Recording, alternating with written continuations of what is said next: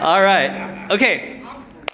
Good morning. I'm Kotz. We are in part five of a series called Revealing Jesus because you guys, and by you guys I mean like four of you, said, hey, let's jump into the deep end of the pool and talk about Revelation. And I said yes. So um, we had an intro sermon five weeks ago. And then since then, we've been talking about different themes. And uh, we, what we discovered so far is that there are themes that started in the book of Genesis and has been threaded through all the rest of the Bible, and the, the loose ends get tied up in the book of Revelation. So today we're talking about theme number four, which is the beast. The beast. The beast. The beast. And um, you're like, There's, there are beasts in the Bible? It's like, yes. As a matter of fact, last week when we did meet together, but we did it online, we talked about theme number three, which was the dragon. Now, the dragon, um, I want to do a quick recap. It's going to be like a one minute recap, okay? Because we, don't, want, we have like 80 plus slides to get through. Um, the, the, the dragon is also a character, a figure, a symbol in the Bible, which I don't think a lot of people know that. You know, if you just casually read the Bible, you're like, dragons in the Bible? Yes.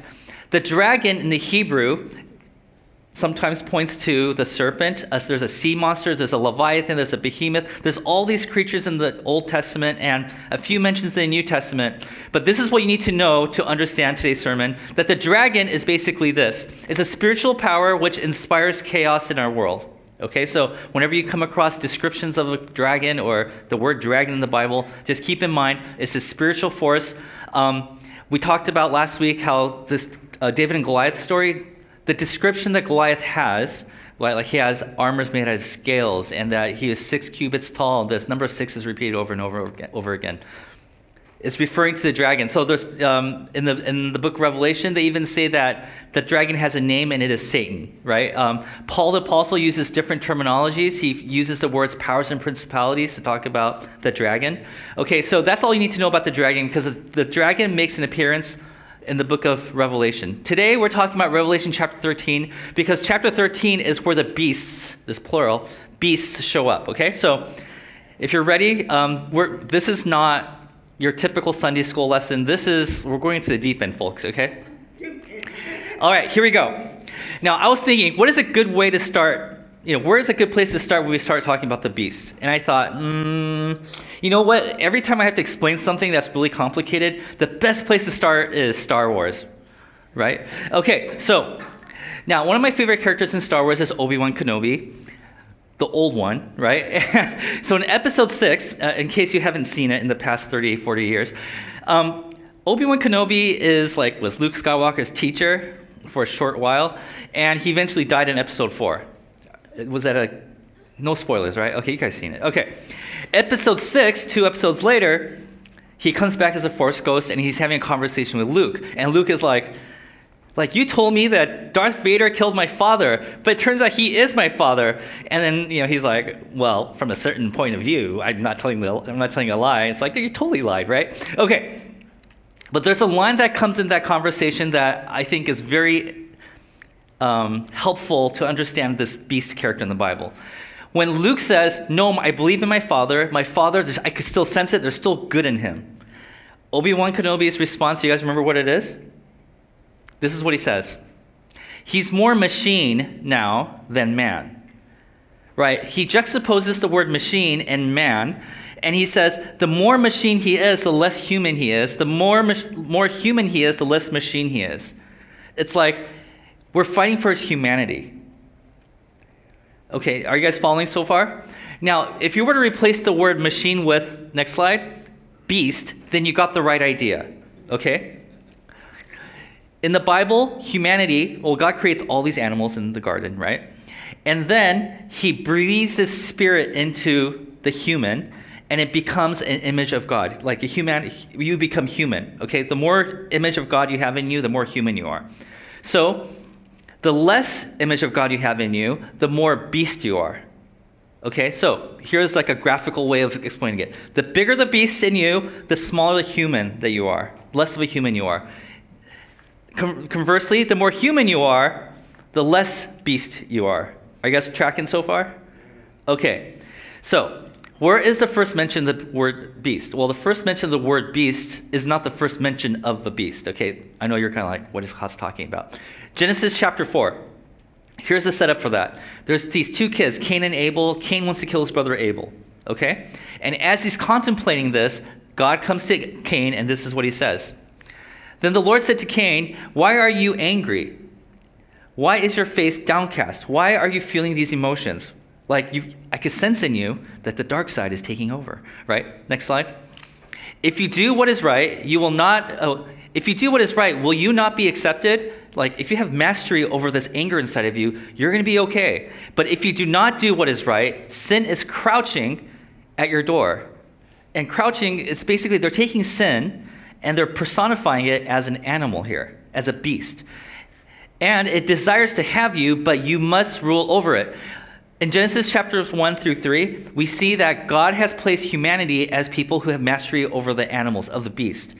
In this conversation that God is having with Cain, he's saying, Cain, this sin, this evil that's crouching out your door, is like the animal that you're supposed to have mastery over, but you don't have that right now. And so Cain allows the beast to take over his life, and he just ends up murdering his brother, right? Here is a quote from a biblical scholar, Timothy Mackie. This is what he says Humans are like animals, but we have the Spirit of God. That's what distinguishes us from them. For humans to take on the ethic of the beast is to go backwards from true humanity. The beast is pulling humanity away from true humanity, right? So, again, humanity and beast. The more beast there is, the less humanity there is. You're becoming more and more, you're being decreated into animal, into beast.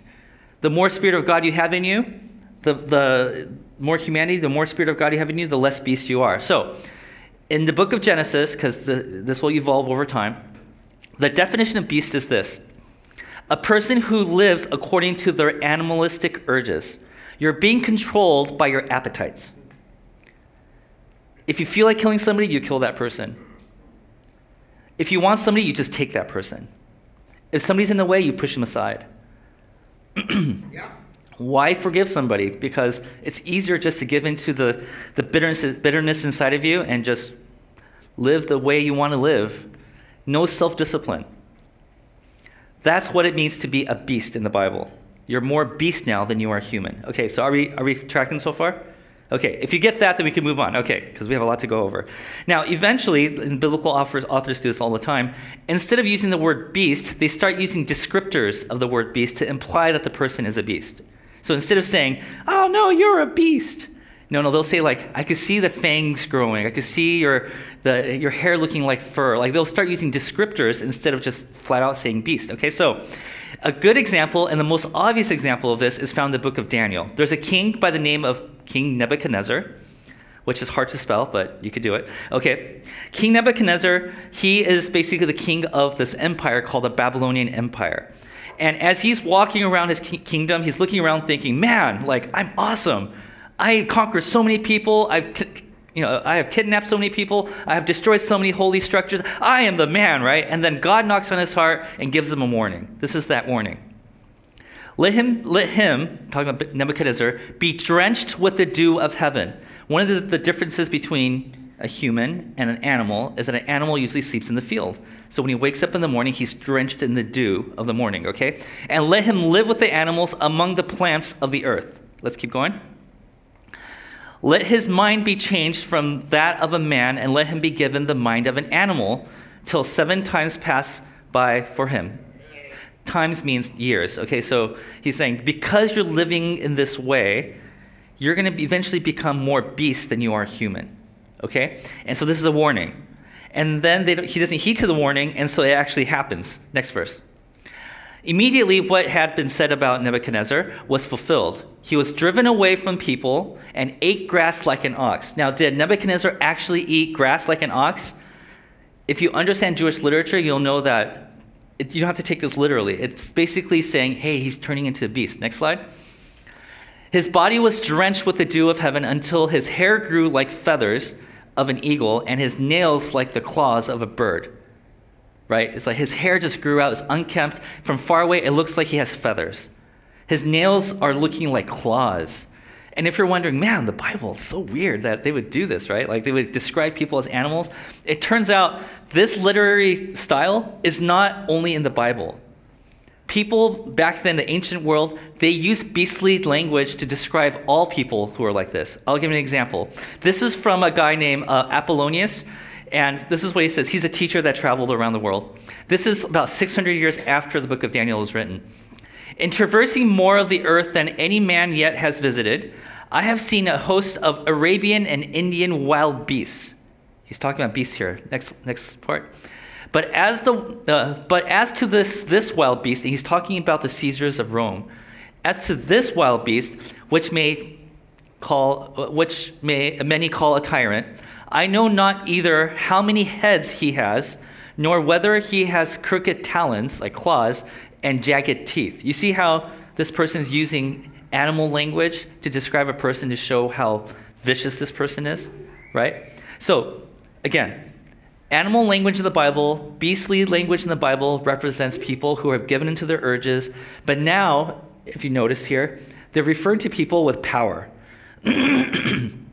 okay, so basically, people who have powers like kings who live according to their urges are basically called beasts now. You see how it's evolved from anybody who acts like an animal to now rulers? Okay, so with that in mind, we're going to look at Daniel chapter 7. And the reason we're going to look at Daniel chapter 7 is because if you understand Daniel 7, then you will understand Revelation 13. Okay, so this is one of those things where you like you have to have this knowledge in order to understand something later. Okay, let's read this. This is Daniel who has a dream. It's by the way, have you guys had like weird dreams you just didn't understand? Okay, so four of you guys had that. Okay. Daniel has this really interesting uh, benefit he's able to ask somebody in his dream what the dream meant and they actually explain it to them right so that's kind of cool like i wish i could do that like gosh what was that dream about like well what you're watching right now is you know okay daniel said in my vision at night i looked and there before me were four winds of heaven churning up the great seas four great beasts there's a beast each different from the others came up out of the sea let's remember that right here out of the sea where do the beasts come from Good, good. Not a trick question. Good. Okay, so, because that's going to come up later. The first was like a lion, and it had wings of an eagle. Okay. Oh, and by the way, I'm skipping some verses because I had to cut down 200 verses, the slides to 80 something. So, okay, let's look at the next one. And there before me was a second beast, which looked like a bear. Okay. Let's look at the third beast. After that, I looked, and there before me was another beast, one that looked like a leopard. They're not actual you know, leopards or bears, they're lions, they're, they look like them, okay? And on the back, it had four wings like those of a bird, right? So we don't know what that is. Okay, and then after that, in my vision at night, I looked, and there before me was a fourth beast. And notice this fourth beast, they don't say what animal it looks like, and that's on purpose. Terrifying and frightening and very powerful. Let's keep going. It had a large iron teeth. It crushed and devoured its victims and trampled underfoot whatever was left. It was different, than, uh, different from all the former beasts, and it had ten horns. Heads, horns, crowns all represent power. Okay, so the more horns you have, the more powerful, pow- powerful you are. Let's keep going. Uh, while I was thinking about the horns, there before me was another horn, a little one, which came up among them, and three of the first horns were uprooted before it. So three fell off, one grew in its place. Let's keep going. This horn had eyes like the eyes of a human being and a mouth that spoke boastfully.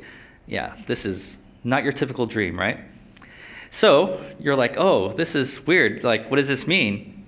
Well, the dream's not over yet. Let's keep going. Then I continued to watch because of the boastful words of the horn was speaking. I kept looking until the beast was slain. Doesn't say who slain. It just says that these beasts were all killed eventually, and its bodies destroyed and thrown into the blazing fire. So we know that these beasts are temporary, they're not here forever. Let's keep going. In my vision at night, I looked, and there before me was one like a son of man coming with the clouds of heaven. Okay, so just imagine there's four beasts, and they're, they're all killed, and then there's this guy in a cloud what you know i don't know let's keep going he approached the ancient uh, oh, he approached the ancient of days and was led into his presence he was given authority glory and sovereign power. All nations and people of every language worshiped him. So it seems like the whole earth looked at the beast die and then saw a guy coming in the cloud and they're like oh let's worship him. Like what kind of daniel must have been something he ate Uh, let's keep going. Uh, his, uh, his dominion, talking about the guy in the cloud, is an everlasting dominion that will not pass away, and his kingdom is one that will never be destroyed, because the beasts were all destroyed, and the guy in the cloud, his will go on forever. Okay, so in case I completely lost you, or no, sorry, in case Daniel completely lost you, because that's not my fault. Okay, here's a little diagram I get. Okay, so these are clip art, so I can't, I couldn't add wings to, you know, and he had wings too. And I got a cow and I added a bunch of horns like triangles. So that's, that's what that is. Okay, so he sees this. And he's like, what does this mean? And like I said, Daniel has the advantage because he can ask in his dream what the dream actually means. So let's find out. The four great beasts are four kings. Okay, so they're kings, they're people that will rise from the earth but the holy people of the Most High will receive the kingdom and will possess it forever, yes, forever and ever. It's like, yeah, those four guys, the four animals represents four kings. But don't worry, the people of God, you guys, your kingdom is going to last forever. It's like, oh, that's cool. Okay, so let's look at the diagram again. So you're wondering, if they represent people, who are these animal people, these beasts, right? Well, scholars have studied this and they're looking at it and saying, well, okay, we know the, what the first one is because he looks like an animal, like a, like a lion has a lot of fur, right? And has wings in this story. And like that sounds like the description we just read about Nebuchadnezzar, right? So let's go to the next screen. So they said that the first one represents King Nebuchadnezzar, and he represents the Babylonian Empire. And then the ruler that came after him is Cyrus the Great, who, who was the leader of the Medo Persian Empire. Okay? And after that, the leopard rep- is represented by Alexander the Great is represented by the leopard. Leopard is the fastest of these animals, okay? And Alexander the Great was the one that spread his empire the fastest. And he represents the Greek Empire.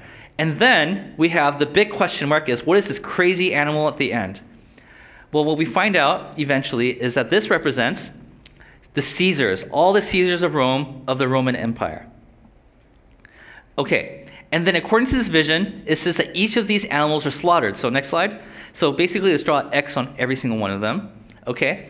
And after all of them were slaughtered, it says that there was a man that came in the cloud called the Son of Man. Okay, so we're starting to decipher this. We're starting to understand this a little bit better. Okay, let's learn more about this one right here. Next verse.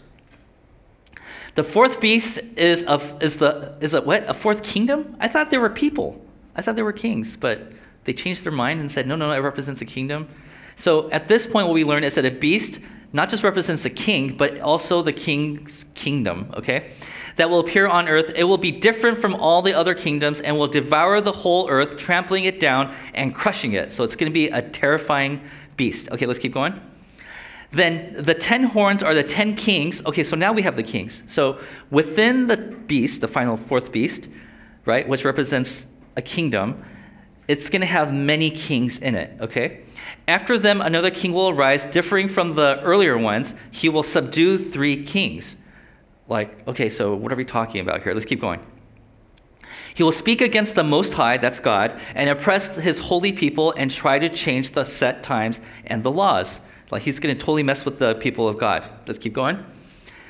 So, in this case, what we know is that the beast, before it was just any person, but now the beast represents kings and kingdoms that are driven by animalistic urges by their appetites. Okay, are you guys following? Because all this information is necessary to understand Revelation chapter 13. Here we go. And by the way, we're halfway through our slides now. So, okay. Are you guys okay? I know it's like fire hose of information. Okay, here we go. Let's read verse 1. The dragon, which is Satan, the force, the spiritual energy that is creating chaos in this world, stood on the shore of the sea, and I saw a beast coming. What does it say? out of the sea. Where have you seen that? The first verse of Daniel chapter 7. So immediately people who are reading this are like, oh, John, who wrote this, like, oh, John is making a reference to the book of Daniel chapter 7. So already your mind is teleported there. It had 10 horns, seven heads, 10 crowns on its horns, so meaning this beast is really, really powerful. And on each head, blasphemous names. Okay? So he's against God. The beast I saw resembled a leopard but had feet like those of a bear and mouth that like, like that of a lion. Wait a minute, I thought there were separate beasts. Why are they all combined? The dragon gave the beast his power and his throne and great authority. So let's look at the diagram again. This is from Daniel 7, right? But what John sees in John, uh, Re- Revelation chapter 13 is next slide. It's like a combination of all of them put together. This is his way of saying that this beast that he saw coming out of the sea is a combination of the worst attributes and features of all the kings that we've seen, all the beasts that we've seen in, in human, human history. It's like this is the worst of the worst. That this is like the final king that we need to battle. Okay, so that's what he's trying to describe here. Okay, next verse. One of the heads of the beast seemed to have a fatal wound. Fatal meaning he should have died from it, right? But the fatal wound had been healed. The whole world was filled with wonder and followed the beast. I was like, wow, okay, but this is really interesting. Here's a beast who should have died, but he was healed, he was back, brought back to life, okay? And everybody's like, wow, look at that beast. Now, you would think when they're like, wow, look at that beast, they would say, so let's worship the beast. No, look at the next verse.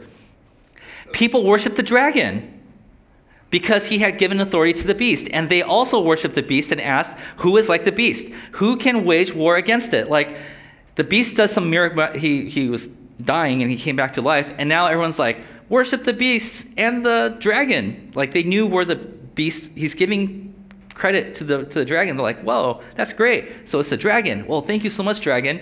Okay, let's keep going. It was given power to wage war against God's holy people and to conquer them.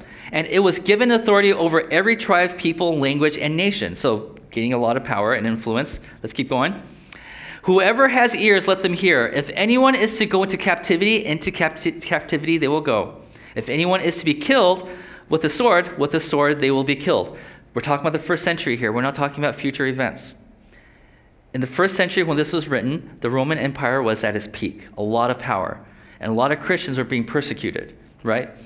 And John is writing this and using apocalyptic literature language, saying, guys, a lot of bad things are about to come your way. Don't fight back. If they're going to capture you, kidnap you, that's what's going to happen to you. If they're going to stab you with a sword, that's what's going to happen to you. You're not going to be pulled out of this mess. You're going to have to endure it. Let's keep going. Then, the, oh, oh, so I want to focus on this verse right here. The, the beast seemed to have had a fatal wound, but the fatal wound had been healed. So there's a, we know who these are. These are Caesars. There's a Caesar who had a fatal wound and should have died, but he didn't die. So who is John talking about here? Well, there's two options, and both of them point to the same thing, so it doesn't really matter which one you pick. But first one, okay, so by the time when John is writing this letter, this letter called Revelation, um, he, the, the Caesar that was in power at the time, his name was Caesar Domitian. Caesar Domitian. Okay? So he could be referring to anybody from Domitian and before. He can't predict the future, so he's talking about, okay, it's one of these Caesars. Well, there's two characters that fits this description. The first one is Domitian's father. His name is Vespasian. This is Caesar Vespasian. If you look over here, he has a wound right here. He got that wound in battle, and he should have died, but he survived. So a lot of people called him the beast that had a fatal head wound and was healed. Okay, that's option number one. Option number two is probably the worst Caesar and the most, the craziest Caesar of them all. His name is Caesar Nero. This guy, Caesar Nero. He reigned for about 14 years. And the reason why I say he's crazy is because he really is crazy. Like, he would kill people at a whim. He killed his own mother and his own father. Well, he killed his father because his mom tricked him to feed his father poison, and then he lost his mind, and later on he killed his own mother at his own will. Um, he used to dip Christians in hot wax and lit them on fire in his garden and run on his chariot naked around them, screaming, Oh, you're the light of the world! And it's just mocking them, right? Like he's crazy. He burnt down Rome and blamed, you know, like, he's just crazy. You have to take my word for it, okay? But eventually, after 14 years of, of ruling, um, his own people started to turn his back on him, and he started feeling insecure. And so one day he decided to take four of his closest guys, went about four miles outside of his headquarters, and he had his four guys dig a hole in the ground, and he was going to commit suicide. But right before he did it, he looked at the grave and thought, uh, maybe not. I'm a little scared. So one of you four, do it. Show me how it's done. And so one of them actually takes his own life, falls into the grave hole, and is like, oh, okay, so that's how you do it. Okay, my turn. I still can't do it. Hey, can one of you guys stab me from the back? And you know, like, even like he's just weird. Okay, and just, okay, but because it wasn't done in public, it was done in the middle of the night, far away from headquarters. It was done in private. the story about Nero dying in this grave, right, or committing suicide, and how noble or not noble it was, or whatever it was, okay? this, the rumor spread. But not everybody saw the dead body. So, excuse me. So, over time, people are starting to say maybe he really didn't die. Maybe he's in hiding. Kind of like Elvis, right? Or Tupac. I don't know. People are thinking that he's still alive, right? Okay. So, this term started to come up in, in, in their culture. It's this it's called Nero, I'm going to say this wrong, redivivus. Is that right? Nero redivivus. You can look it up on Wikipedia. Basically, Nero redivivus is this term that they used back then, basically saying Nero is one day going to come back. As a matter of fact, he died in AD 68. 68, okay? Well, so, so they thought. He committed suicide in 68. In the year 69, there were reports of somebody saying, I thought I just saw Nero playing the lyre, which is like a stringed instrument, right?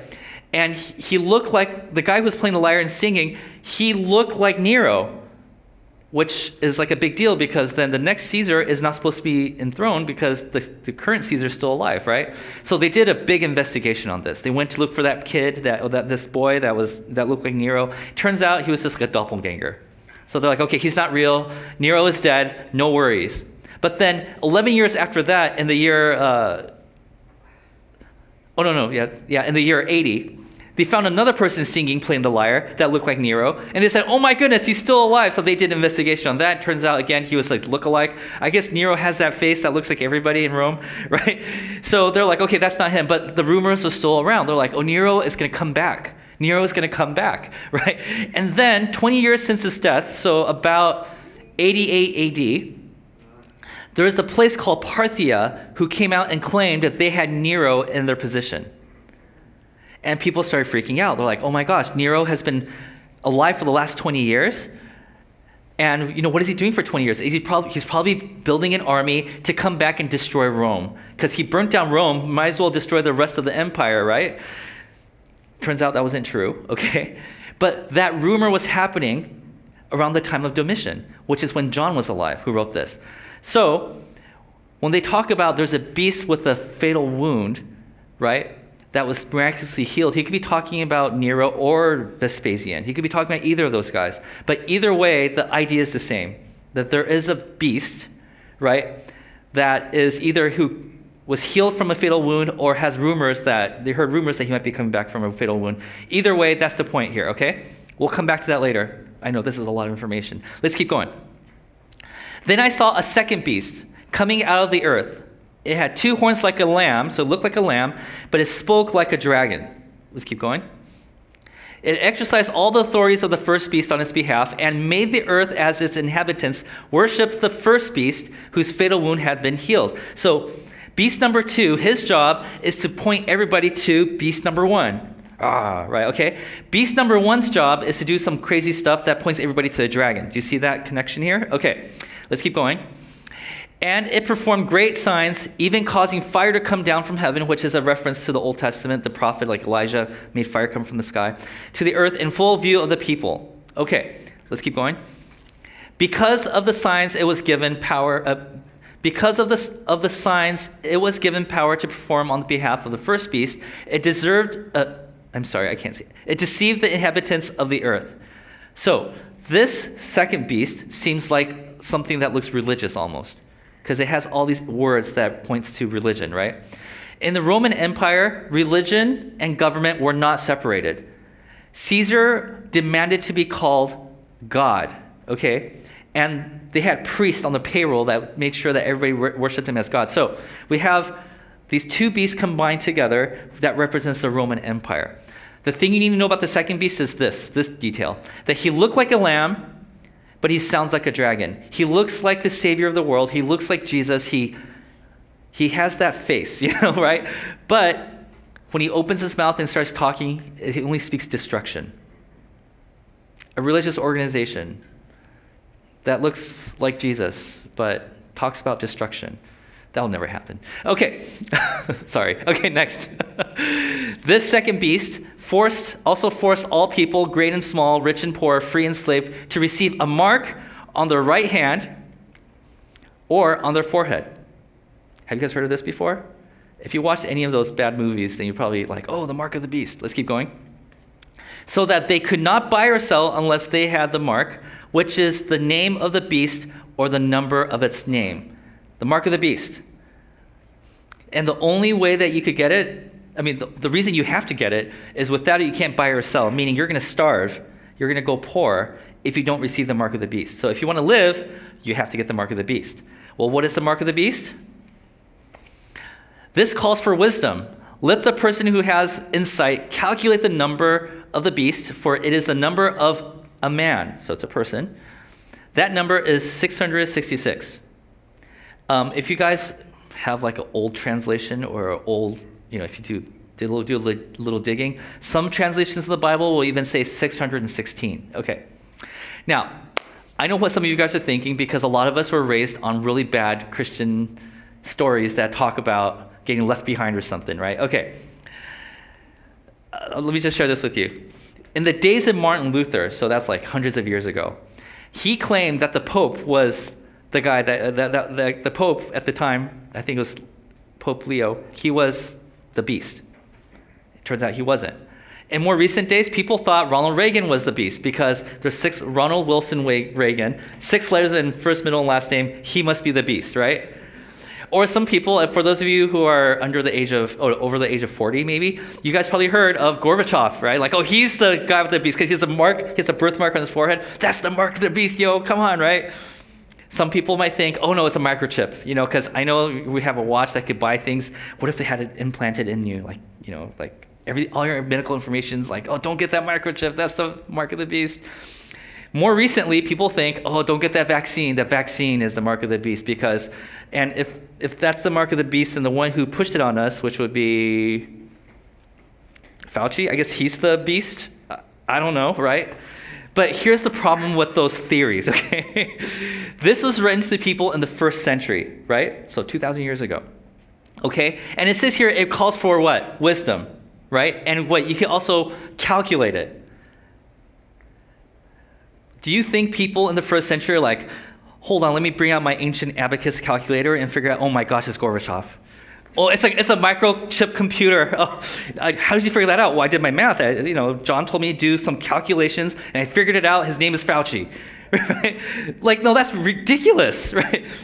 The implication here is that the people who read this in the first century, they did their calculations and were able to figure out who it was in their own time. They're not trying to predict some future character that's going to be. By the way, people call this the Antichrist. Book of Revelation never mentions Antichrist once. Right? A lot of things you know about this, that you think you know about this, is mostly cultural, not biblical. Okay. So, who is the guy with the mark of the beast? Or who is the guy that's making people take the mark of the beast? Well, as it turns out, they're pointing to one of the characters we just talked about, which is Caesar Nero. How do we know this? In Hebrew, Greek, and Latin cultures, they didn't have numbers. They used something called gematria, which is you use letters to represent numbers. So Roman numerals, for example, I is 1, V is 5, X is 10, and so forth, right? Well, in the Hebrew culture, they also had numbers associated with letters. So if you were to write the name Nero, Caesar Nero, in, in Hebrew, in, using the Hebrew alphabet, this is what it would spell. Neron, that's how they said it, Neron and n is 50, r is 200, 6 is O is 6, and then n is another 50, right? And the word Caesar, which is Kaiser, which is QSR, because they didn't have vowels back then, um, was end up being this way. If you add it all up, you get this 666. By the way, if you're like, why is it Neron? Why, why does that end there, right? So if you take that off, then it ends up being 616. This is why there's a variance in the way that people calculate the numbers in the ancient world. Okay, so, this was not just a biblical thing. People who lived in the Roman Empire back then also recognized the mark of the beast belonged to Caesar Nero. Okay, so it's not just the, the Christians who are like, oh, it must be Nero. Everybody else, even people who weren't Christians, recognized this to be true. Okay, now, the whole point of this passage right here, John is not telling us this so he, we could do some like math problems on a sheet of paper and figure it out. I was like, ah, because even before we got to this verse, that people were reading this, they already knew it was Caesar Nero. They already knew. And this is just confirmation like, oh, yeah, of course it's this 666, right? So, what is the purpose of this verse right here? The key description of this verse right here that he wants us to take away from this is the fact that the mark of the beast is put where? What part of your body? Right hand and the forehead, okay? Not so that you can make quick transactions with your microchip. That's not the reason. Or, I mean, you can scan your head on the barcode, I don't know, right? Okay. This is a callback to one of the most holy passages of the Old Testament. This is called the Shema. Shema, you know how in Christianity John 3:16 is like the defining verse of our faith, like for God so loved the world. Most of you guys memorized it, right? Well, in the Jewish culture, that three, John 3:16 verse is Deuteronomy 6. It's called a Shema, and I'll show it to you right here.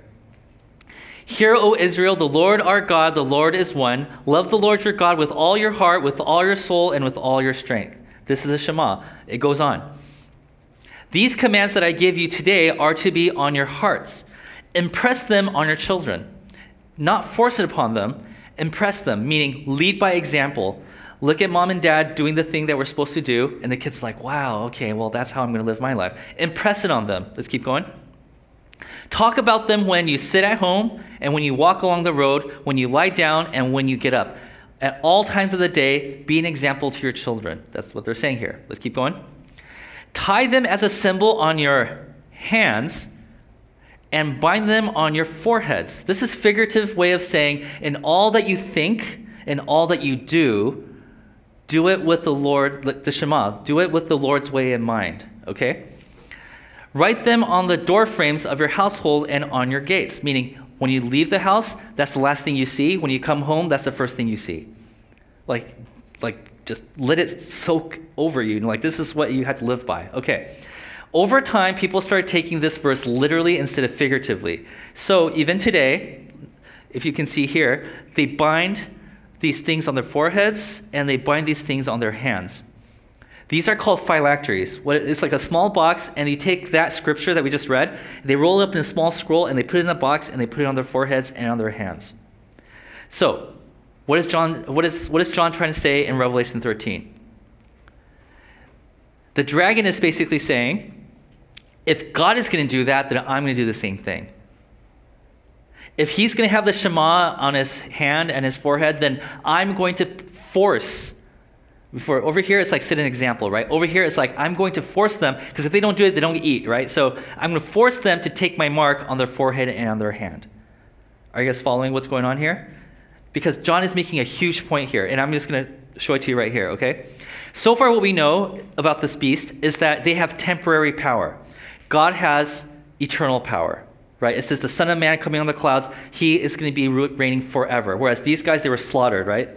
Okay, and we also know they have a lot of power because they talked about how they had crowns, horns, heads, and you know they want to take over the world. They want to sit on the throne, right? These guys are power hungry, whereas God already has the power. Next, we also learn that there's this thing called the unholy Trinity. In Christianity, we have this thing called the Holy Spirit that points us to Jesus, and Jesus points to the Father. What does the beast do? Beast number two points to beast number one. Beast number one points to the dragon. They're trying to mimic what God is doing, right? Let's keep going. Next, we have this pseudo resurrection. Jesus dies on the cross. Three days later, he comes back to life. Well, what does the beast do? Well, he gets a fatal wound, rubs some neosporin on it, and he's back to life. And it was like, ooh, you know, this is their imitation of God, right? Next, forced Shema. We just talked about that. Our God wants us to, wants us to live according to his ways, right? In everything that we do and everything that we think. Well, the beast wants to do the same thing, except his version of it, right? Let's keep going. It says, he looks like the lamb. And when Jesus speaks, a sword comes out of his mouth, which is like a weird imagery in Revelation. But basically, every time he speaks, he speaks the truth. What does the dragon and, and the beast do? Every time they speak, he sounds like the dragon. It sounds like destruction. Right? So, what is John trying to tell us in Revelation 13? John is revealing to us the whole purpose behind why the dragon is doing what he's doing. He's trying to be like God. As a matter of fact, the dragon is trying to take God's place. But there's something else that's happening here. John is also mentioning, because he points us back to uh, um, Daniel chapter 7, he says, like, look, this dragon desires the worship of the people. Like, this seems like that's his end goal. I want to take God's throne because I want the whole world to worship me, ah, right? But it turns out the dragon has these puppets called the beast. Meaning, if you give into your urges, if you give into your animalistic tendencies, then basically you become the prime target of becoming the dragon's puppet. You do things to bring worship to the dragon, right? So, John is also warning us that there is a little beast in all of us.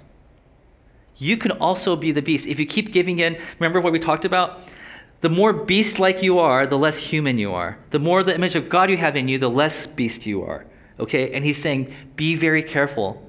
When people in this age, first century, when people were to attack you, if they take a sword and they were to stab you, don't fight back. Sure, you defend yourself, but don't become like one of them. If they're going to take you away, then they're going to take you away. Why, why, why is he saying this? Because in the book of Revelation, we also discover this. We learned that the victory of God does not come through slaughtering other people. The victory of God comes from sacrifice. When we lay our lives down for other people, when we do things that are the opposite of what the dragon wants, that's how we win this battle, right? So he says, Be careful. There's a dragon, uh, there's a beast in all of us.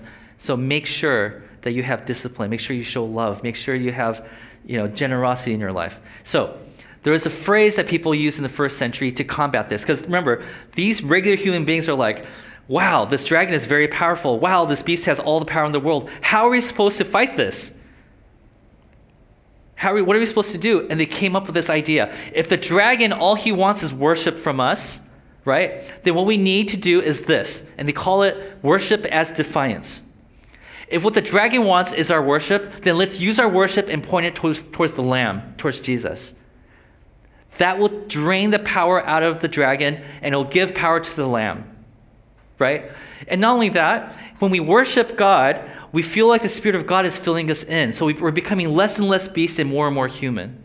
So worship was a form of defiance back then. And by the way, I'm not, I'm not making any statements about our church here, but I'm just saying worship is more than just singing. As a matter of fact, in the first century, worship was more action than it was singing.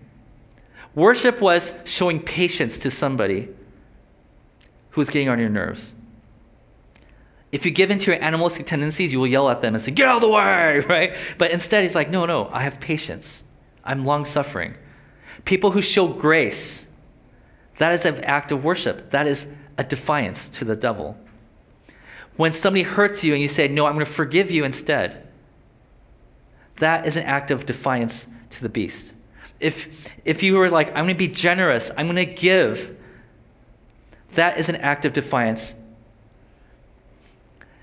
and yes, also singing. Worship, singing, sing musical worship.